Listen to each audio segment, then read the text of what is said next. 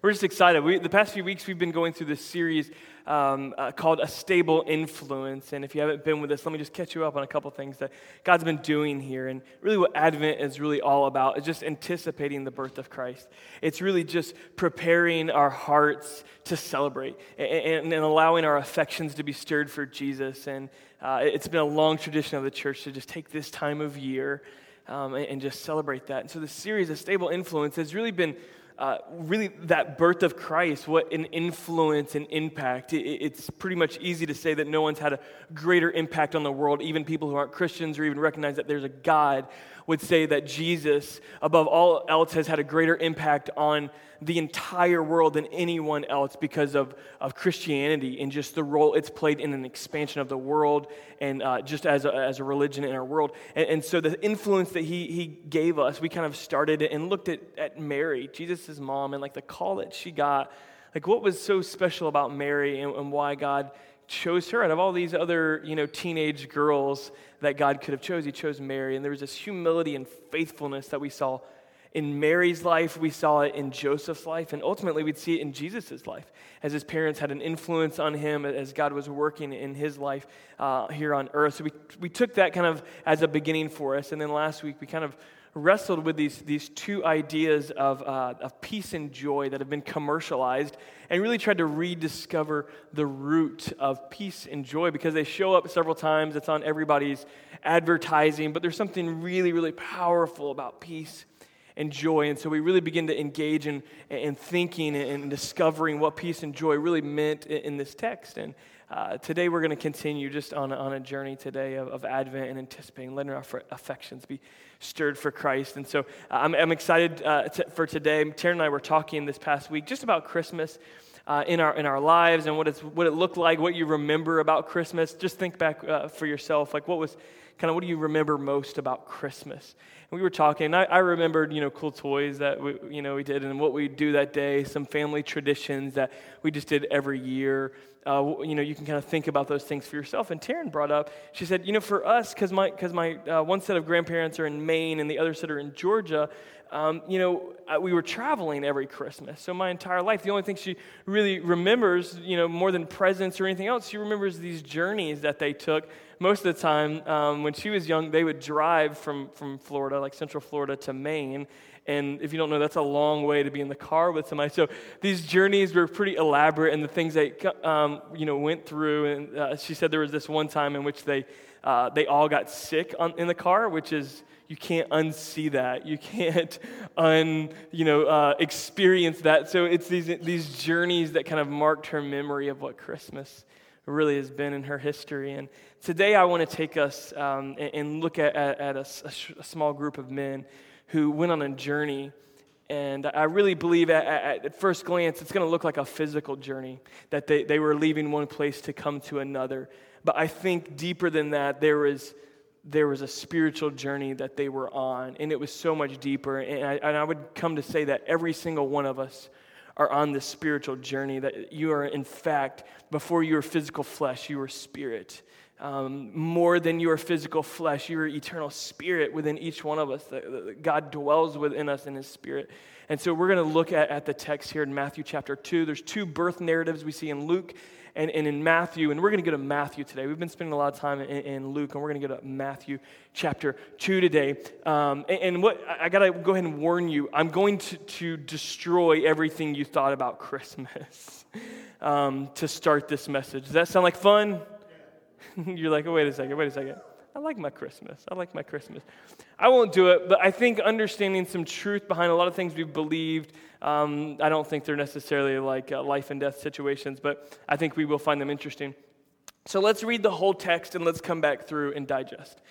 Uh, after Jesus was born in Bethlehem in Judea during the time of King Herod, Magi from the east came to Jerusalem uh, and asked, Where is the one who has been um, born king of the Jews? We saw his star when it rose and have come to worship him. Uh, when King Herod heard that uh, this, uh, he was disturbed, and all Jerusalem with him. When he had called together all the people's chief priests and teachers of the law, he asked them where the Messiah was to be born. In Bethlehem in Judea, they replied, for this is what the prophet has written. This is uh, going to Micah uh, a passage in Micah, but uh, I think it's Micah 5 2 in verse 4 that he quotes here. But you, Bethlehem, in the land of Judah, are by no means least among the rulers of Judah, for out of you will come a ruler who will shepherd my people Israel. Then Herod called the Magi secretly and found out from them the exact time the star had appeared. He sent them to Bethlehem and said, Go and search carefully for the child. As soon as you find him, report to me so that I too may go and worship him. After they had heard uh, the king, they went on their way, and the star they had seen when it rose went ahead of them until it stopped over the place where the child was. Uh, when they saw the star, they were overjoyed. On coming to this house, they saw the child with his mother Mary, and they bowed down and worshiped him. When they opened their treasures and presented him with gifts of gold, frankincense, and myrrh. And having been warned, warned in a dream uh, not to go back to Herod, they returned to their country by another route. So let's go back to verse 1 and let's digest here. First, we, we see the introduction of, of this, this uh, King Herod. And uh, let, let, me break down the first, you know, kind of thing uh, within this text. A lot of times we think Jesus was born December 25th. That's why we celebrate it here. But in fact, Jesus wasn't born December 25th, just as history and tradition would keep it. This is the time we celebrate, you know, a, a you know, a, a, king or a priest a long time ago decided, you know, we're going to pick a day here because we don't really know the day. Most likely, it probably would have been um, uh, later September is one of the really uh, understood times to be. And the, and the reason we know this is because uh, really this text right here gives us a, a lot of insight. One is, or, and the ones with the shepherds as well, because shepherds were keeping their watch at night. We, we know that text. They're keeping their watch at night. And, and the thing is, December is in winter there too. Um, and, and, so they wouldn't keep their flocks outside. They, they would find some really a safe place. They wouldn't be out in the fields watching at night during this time of year. So we know it's probably a different time of year, probably a, a much warmer time. We also know that they were had to report for a census. They had to come in and like mark how many people were in their family. Uh, so they, this would be a long journey. Roads were not good in this time of year, and that so they wouldn't do a census at this time of year. So that's why we, we would kind of date it, and there's some other factors that play in. Also, so not only is the date that we've commonly thought, oh, this is Jesus' birthday, which really it's, it's not jesus' birthday but this is a moment we celebrate it so sorry i'm ruining christmas for everybody. I'm not a grinch i promise i'm going to lift the spirits again. Um, so the, december 25th is not actually his birthday um, but it, it's a great time for us to celebrate it and this is just kind of in tradition of when we, we celebrate it so i'm stoked about that. Um, but also the, the date in which we mark jesus' birth like zero like in between bc and ad is really a few years off um, and I know I'm starting to sound like a heretic. What kind of heretic comes up here and begins to say that Jesus wasn't born on December 25th and that he wasn't born at 0 AD, 0 BC? That's not when he was born. In fact, we, we know because of this text right here that says King Herod King Herod was the king, and we know because he died 4 BC. We have so many historical texts that tell us when he died, because he was a, kind of a, a, major leader, that he died 4 BC. And so, really, when we be, began to get the calendar that we live by, the Christian calendar, they, they were off a few years. So they didn't have all the text at the time, and, and they just guessed wrong. It doesn't change the Bible because the Bible didn't say Jesus was born in in 0 BC, 0 AD. But it is for our understanding, it's important to know that the, those dates are, are, are, a little bit off, okay? So that just kind of builds our information. So let's talk about the Magi here. The Magi from the east, these are, are, are Persian or um, somewhere from Mesopotamia, which, which, is a peninsula, an area um, between uh, two rivers ancient rivers that we kind of knew that these guys probably came from. And magi, some call, would call wise men, um, you know, they're really just, they are wise men. That's what they were. They, they didn't really have an office in the East, but kings and rulers would seek them out to kind of have information. They were like um, hired contractors of wisdom, you know. Um, you know, we, we would go to, to them to kind of seek counsel about what they should do. And so, but I think deeper as we begin to see this journey, what we're going to be talking about today is, is the journey of a worshiper, because I think at their roots, these guys wanted to go and they wanted to go to worship. These were wealthy men. These were seekers of truth. They were very learned, very wise. I mean, kings went to them. They had incredible experience, incredible wisdom. And as they give gold for gifts, I mean, when's the last time you gave gold for a gift? I mean, not like a gold necklace, but probably like gold bars or chunks of some sort. These guys had money. They were wealthy. They were smart. Um, these were people who were on a bigger journey, and they were also astrologers and astronomers and, and trying to study the stars and find out what is out there. And you can search every corner of our world, and you'll find the same longing to connect with our Creator, this same longing to understand our existence and the depth of the relationship we have with uh, an omnipotent and omnipresent God. And I think this is the journey that these guys were on. That they weren't just coming to take this physical moving from one place to the next or, or taking a Christmas trip.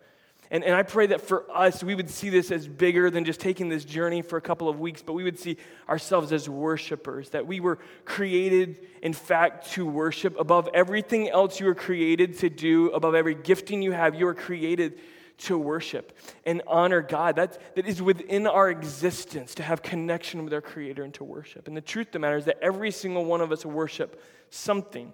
We worship something. We, we worship success or we worship certain people in our life. Whatever gets our, our foremost thoughts and thinking is really worship. We've, we've kind of narrowed worship down into this music thing that lasts for a few songs. That's what we've narrowed worship down. But Romans 12, 1 and 2 gives us a real clear picture. Just offer your bodies as, as living sacrifices, I think is really the depth of what worship is, and it's our entire being. And there's all these physical acts that we'll talk about here in a little bit, but really we're going to be talking about the journey of these worshipers, and that you and I are also on a journey as worshipers. And so the, I think the first thing in, in, that is that you've got to seek God and seek truth. And I think that's what these magi were really seeking. They had been studying stars for a long time. So when one showed up, they knew it was legit and they had to go find it. And so let's go back to verse one and let's work our way through the text here because I think there's some really interesting details that we're going to bring out. After Jesus was born in Bethlehem, Judea, during the time of King Herod, Magi from the east came to Jerusalem. Let's continue to verse 2 and asked, Where is the one who has been born king of the Jews? These guys obviously know prophecy, they obviously know historical text here and the law. And so we saw his star when it rose. Like, we, saw his star. Like, how do you get your name on the list where you get a star? Like, Jesus already has a star. He hasn't even been born yet, but we saw his star. I think another, th- you know, kind of um, understanding is we have like the twinkling star that we kind of have even in our graphic. Um, but you know, some you know historians and um, you know uh, theologians really think that this might have been a comet of some sort because it says that it stopped, and that could mean that it actually went out or it actually a star moved and, and stopped. So, whatever, it was a divine kind of leading that they find here. So, where is the one who is in born King of Jews? We saw his star when it rose and have come to worship him. This right here is where we know that their journey was bigger than a physical go to pay honor.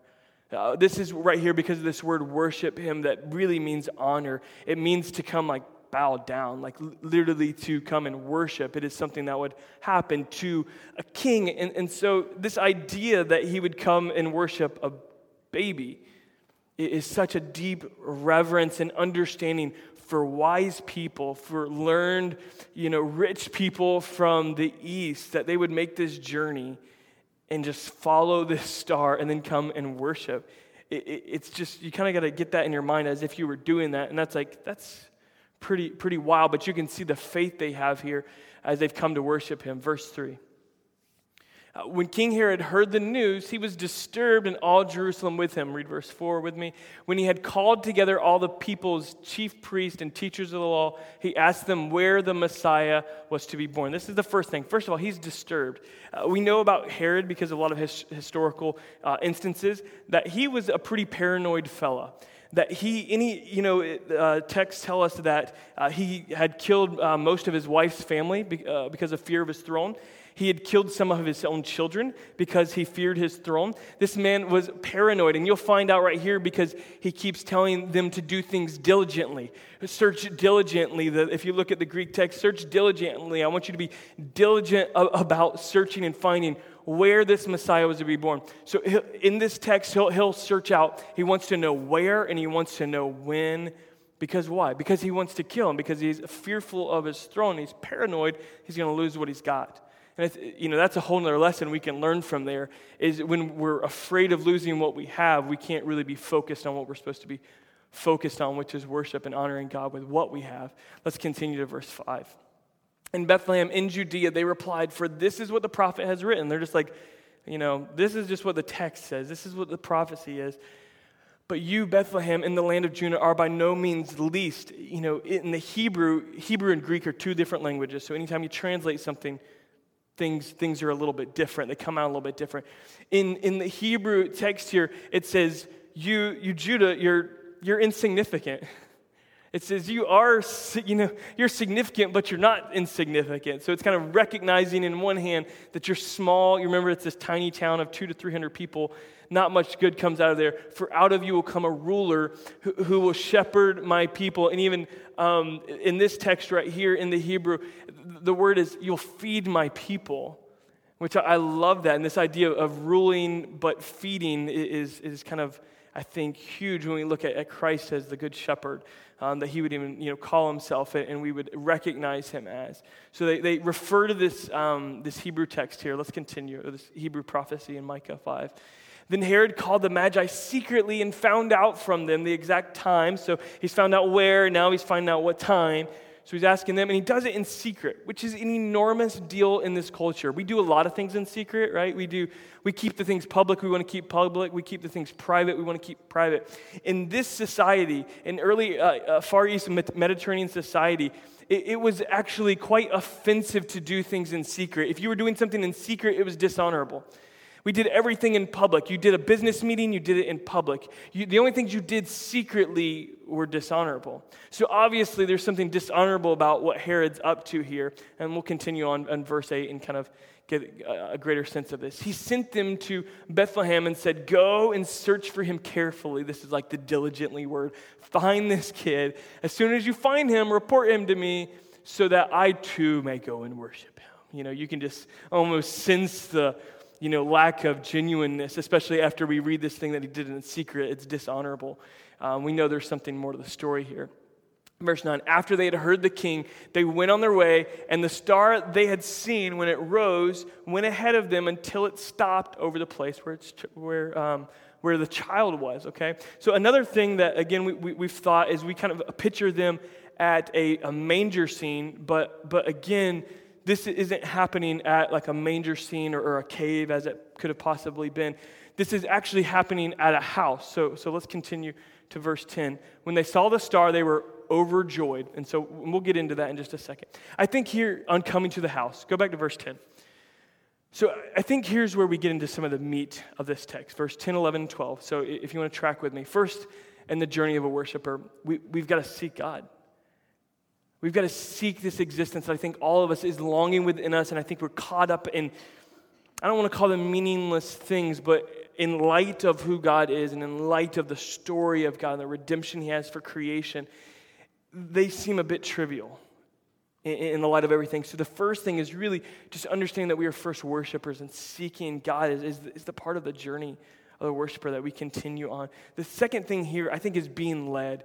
They saw the star, they, they had this revelation, they were overjoyed. For those of you that were with us last week, we, we talked about the word chara, which is uh, the, the, the word here, uh, Greek word that means joy, and it's just like overabundant joy. They were overjoyed. It's like flowing over. They were excited. They had been on this journey, and, and maybe you've been on this journey for a little while, and you're, you're searching. You're still searching for this moment in which you can be overjoyed and just really filled with the, the Spirit of God. But I, I, think here that we can learn from this, just as, as, as worshipers, the next thing is to be led.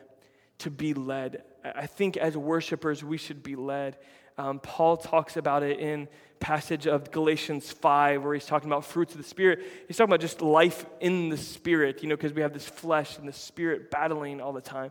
And he says that, that we should be led by the Spirit. And I, I, think just as they were, you know, being led by the star here, I think for us as worshipers, being led by the Spirit in our lives. That, that we feel alone sometimes and we feel like we're on this journey alone, but be led by the Spirit. Uh, when, when we talk about really the joy that we have for our life, it's when we keep in step with the Spirit. I mean, you think of slow dancing and, and getting this feel of, of kind of walking in the Spirit, keeping in step with the Spirit is what Galatians 5 says. So the, the, the, first aspect of being led is by the Holy Spirit, that, that we're not in this thing alone. Jesus said, Look, I'm going to leave, but I'm going to send you a comforter. I'm going to send you a paraclete, is the Greek text, and it means someone to come alongside of you.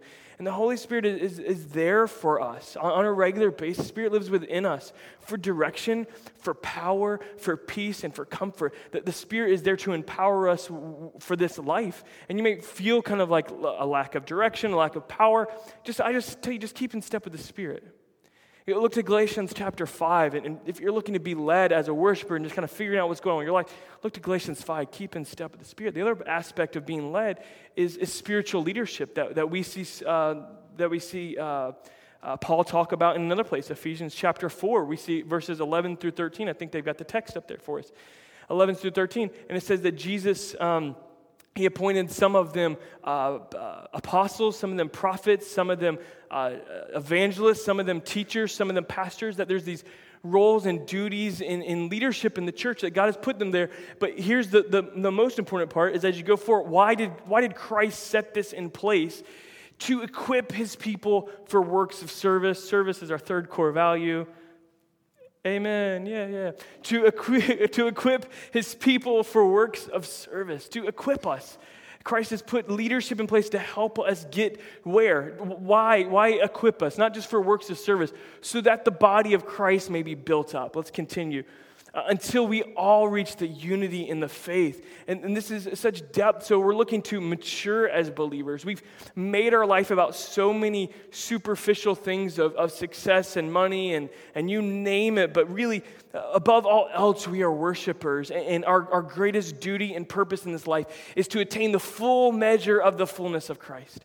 Above all else, your goal on a daily basis as a believer should be to attain the whole measure of the fullness of Christ. And that is what the body of Christ is about. We, we, we look in, in different texts and we see Paul talk about it. And he said, Don't forsake the gathering of the believers. And this is because of this, so that we can grow in unity and faith. It's hard to, you know, grow in unity and faith when you're listening on a podcast you know, wherever, you know, and I'm not saying, you know, you know, I'm not kind of getting all legalistic about you need to be in church or whatever. I, am just saying this is what Scripture says, and it's very uh, tough to reach the unity together if we're not going there together.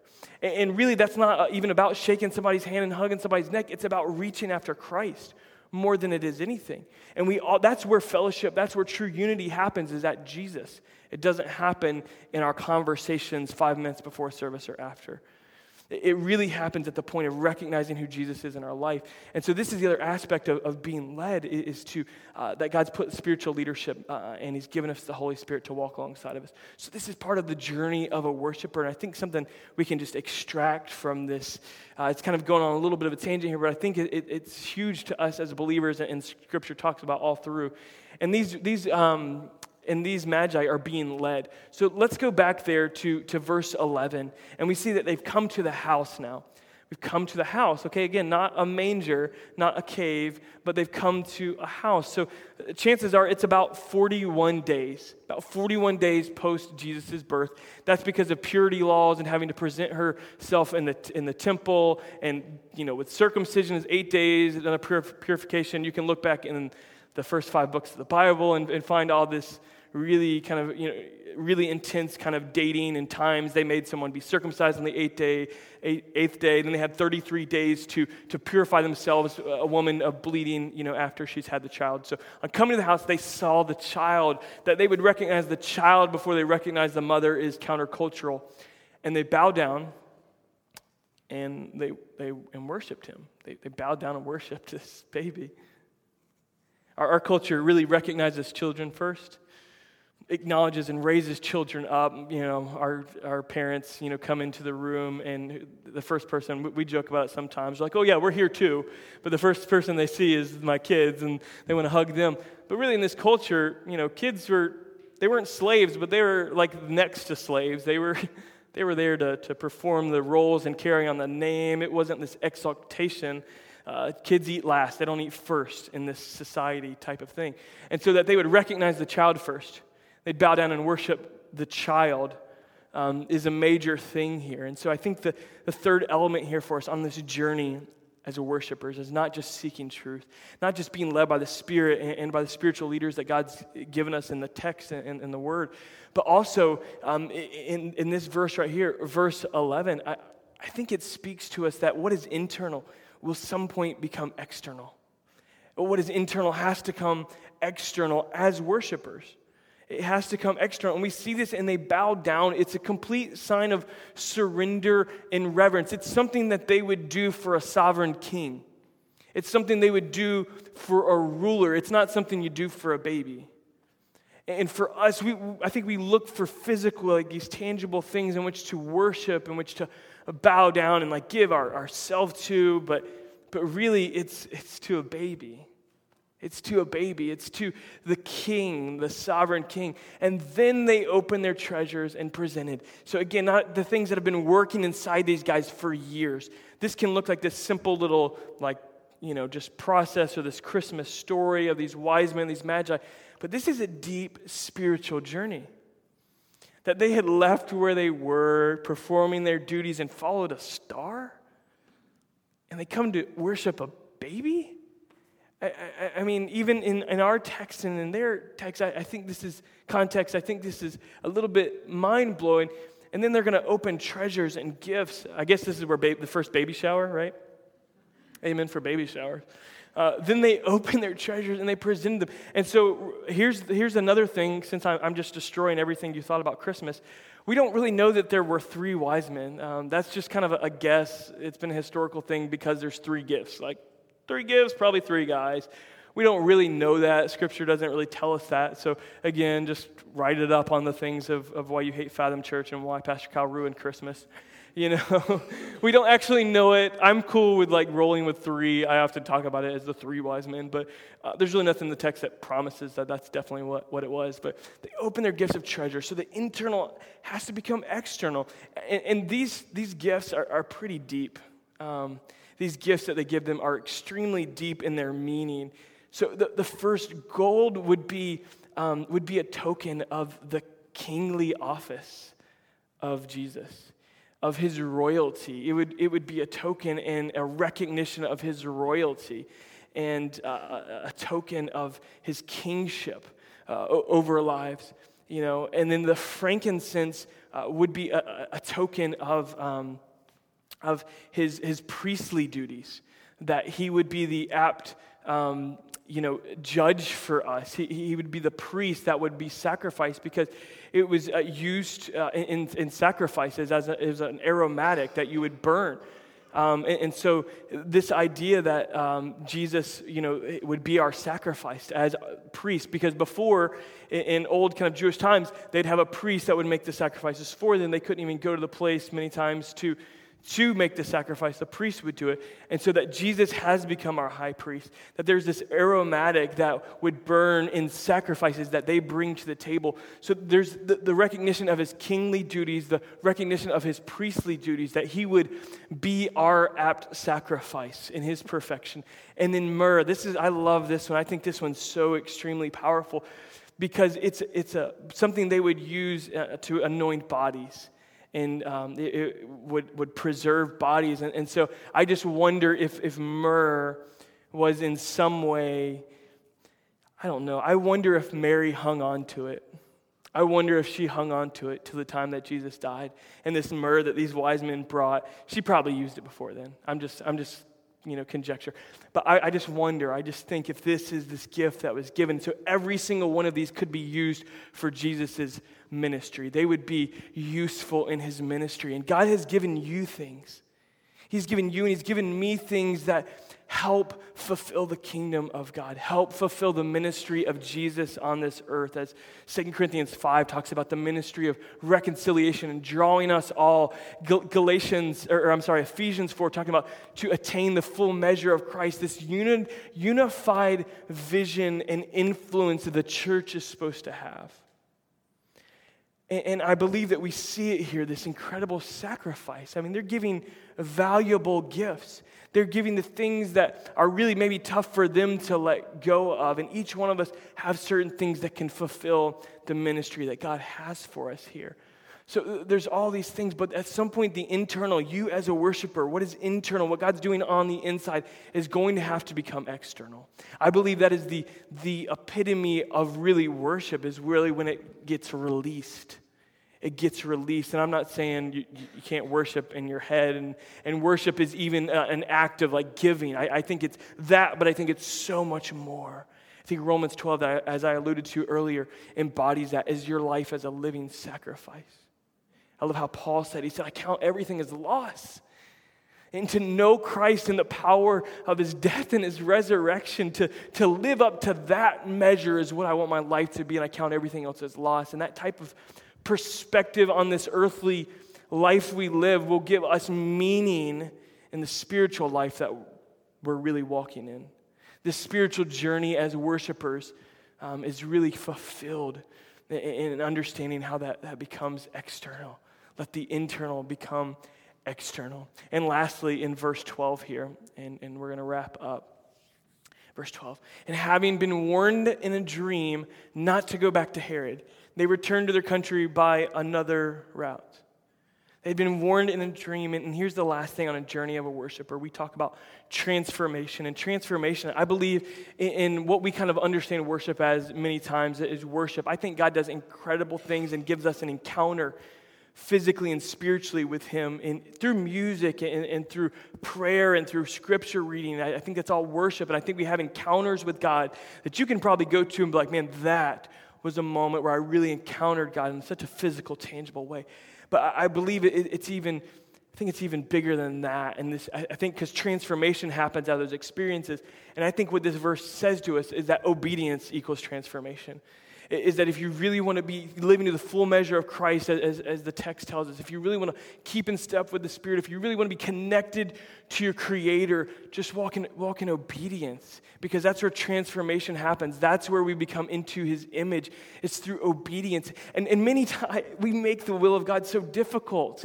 I mean, can you imagine how far, how hard it would have been to follow a star? If I told you, hey, go follow that star, Jesus' star, go find that, you know, maybe it's not that, but maybe it's something like that. And I've been on that journey. you are probably somewhere on that journey too. There's something within your calling, your journey as a worshiper, in which you kind of saw something in the distance that you kind of desired or aspired to, or, or you feel like God's called you to, or given you a passion for. And you don't know how you're going to get there, and you just feel like maybe you are following a star, but you just don't know how to do astronomy. You know, that's maybe what it feels like.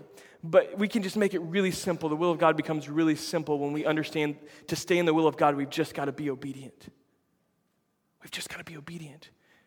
I said it to someone um, uh, a long time ago, and it was like, felt like it was prophetic at the time, and, and God just, re- I don't know if it's prophetic, but God just resonated within me that that's truth that I can share many times, and that for many of us, the will of God feels like finding a needle in a haystack. It's so hard. And I've been there where I just can't find like what God wants me to. And, and look, I, I get that. I've been there.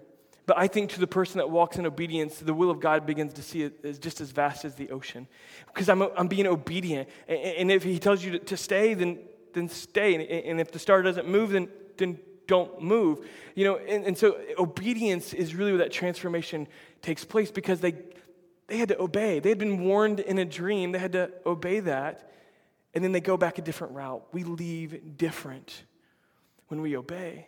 And I think all of us, we kind of have this who we are, who we tell people we are, who we used to be, and then who we really desire to be. And then we have this thing that God, who God's called us to be. And it blows all of them out of the water. And I think that is what we want. That is what we're longing for in our existence, in our relationship with our Creator, this spirit journey, this worship journey that we're on. That is what we, we strive to, but we just need to strive to to be obedient. And he says, go back in a different route. Go back a different route. Let's not make this thing harder than what it is. I think this is it's huge for us, this journey we're on. And then, you know, you look on the back of all these like hair things or cleaning products, rinse and repeat. This is one of those things, this journey, rinse and repeat, rinse and repeat, repeat steps one through four, repeat steps one through four. Um, and I think we've got to just grab onto this, this journey that we're on. And above everything else, every other calling you have, every other desire you have, you're a worshiper. seek truth, seek God. You know, be led by the Spirit. Be keep in step with the Spirit. Be led by the spiritual leaders that God's put in place, and He's establishing that here. Let the internal become external, and then just be obedient. Uh, we're going to do something fun here in just a second. Um, I say fun, and, and, I think deeply spiritual. Um, a couple, year, couple years ago, um, my wife's grandfather passed away uh, this time of year, the, the one up in Maine. And so we went up there. We can only go every couple of years. And so we, we went up there, and just an incredible patriarch for the family. We called him Grampy. And uh, he passed away just, we went up for Christmas and been there for a week, and, and we came home, and he passed away just a couple days later. And so Christmas is just kind of one of those times, you know how it is for your family, those times of year, it just kind of resonates with family. And it was that for us a couple years ago. And so we often think about Grampy this time of year. And, and over the course of, of those two trips, they found something in his Bible. And um, it was pretty incredible. And it was just this list. It was a list of four things. And uh, I would just kind of call this Grampy's Christmas list. And um, when we talk about the internal becoming external, leaving a different way, um, what we're going to do here in just a second is, is kind of make Grampy's Christmas list this is what he wanted to do with his life. This was like what he wanted to do. What he, this wasn't what he wanted for Christmas. This is what he was going to give for Christmas, if you will. Um, number one is I'd like to help people.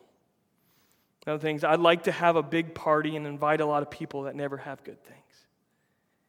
He said, I'd like to travel for a living and witness. he said, I'd like to help people that are grieving. Just these incredible things. Like, I would like to help people, just so simple. I would like to have a big party and invite a lot of people that have never had good things. I'd like to travel for a living and witness. I'd like to help people that are grieving.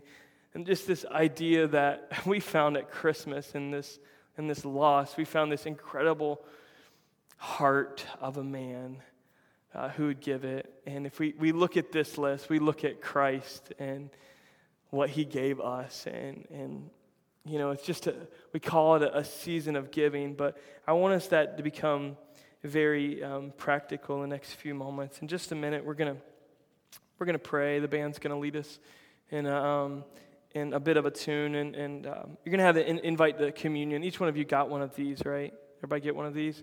If not, we can get some of those out. If you don't have one of these, if you'll just raise your hand, and, and Brad's gonna run them. Um, so just keep your your hand um, up and for just a second and he's going to grab those. And so, these right here, what we're going to do during this time of, of communion is after you uh, partake in the table, I want you to just make a kind of Grampy's Christmas list and make what we'll call just a reverse Christmas list. I don't want you to write the things that you want, but I want you to write the things that you want to give. You want to give to Christ, whether it's, um, and I want you to be specific. I felt like this was really specific, like a party for people who never have good things. I mean, I, I want us to be specific about the gifts that we're going to bring to the house and worship and bow down to Jesus with this season.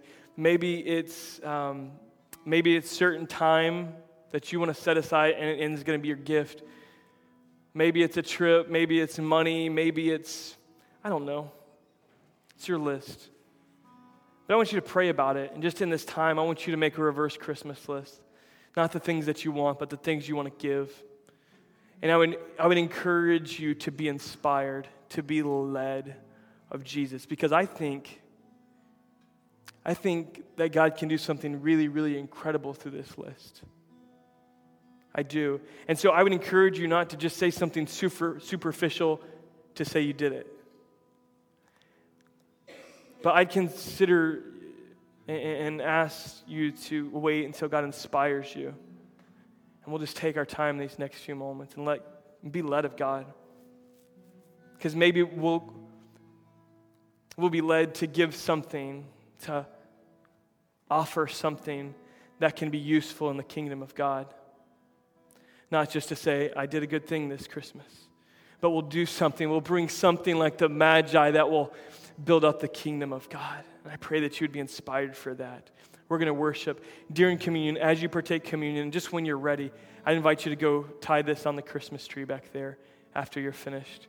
We're just going to have an incredible time of worship, honoring God with our gifts today.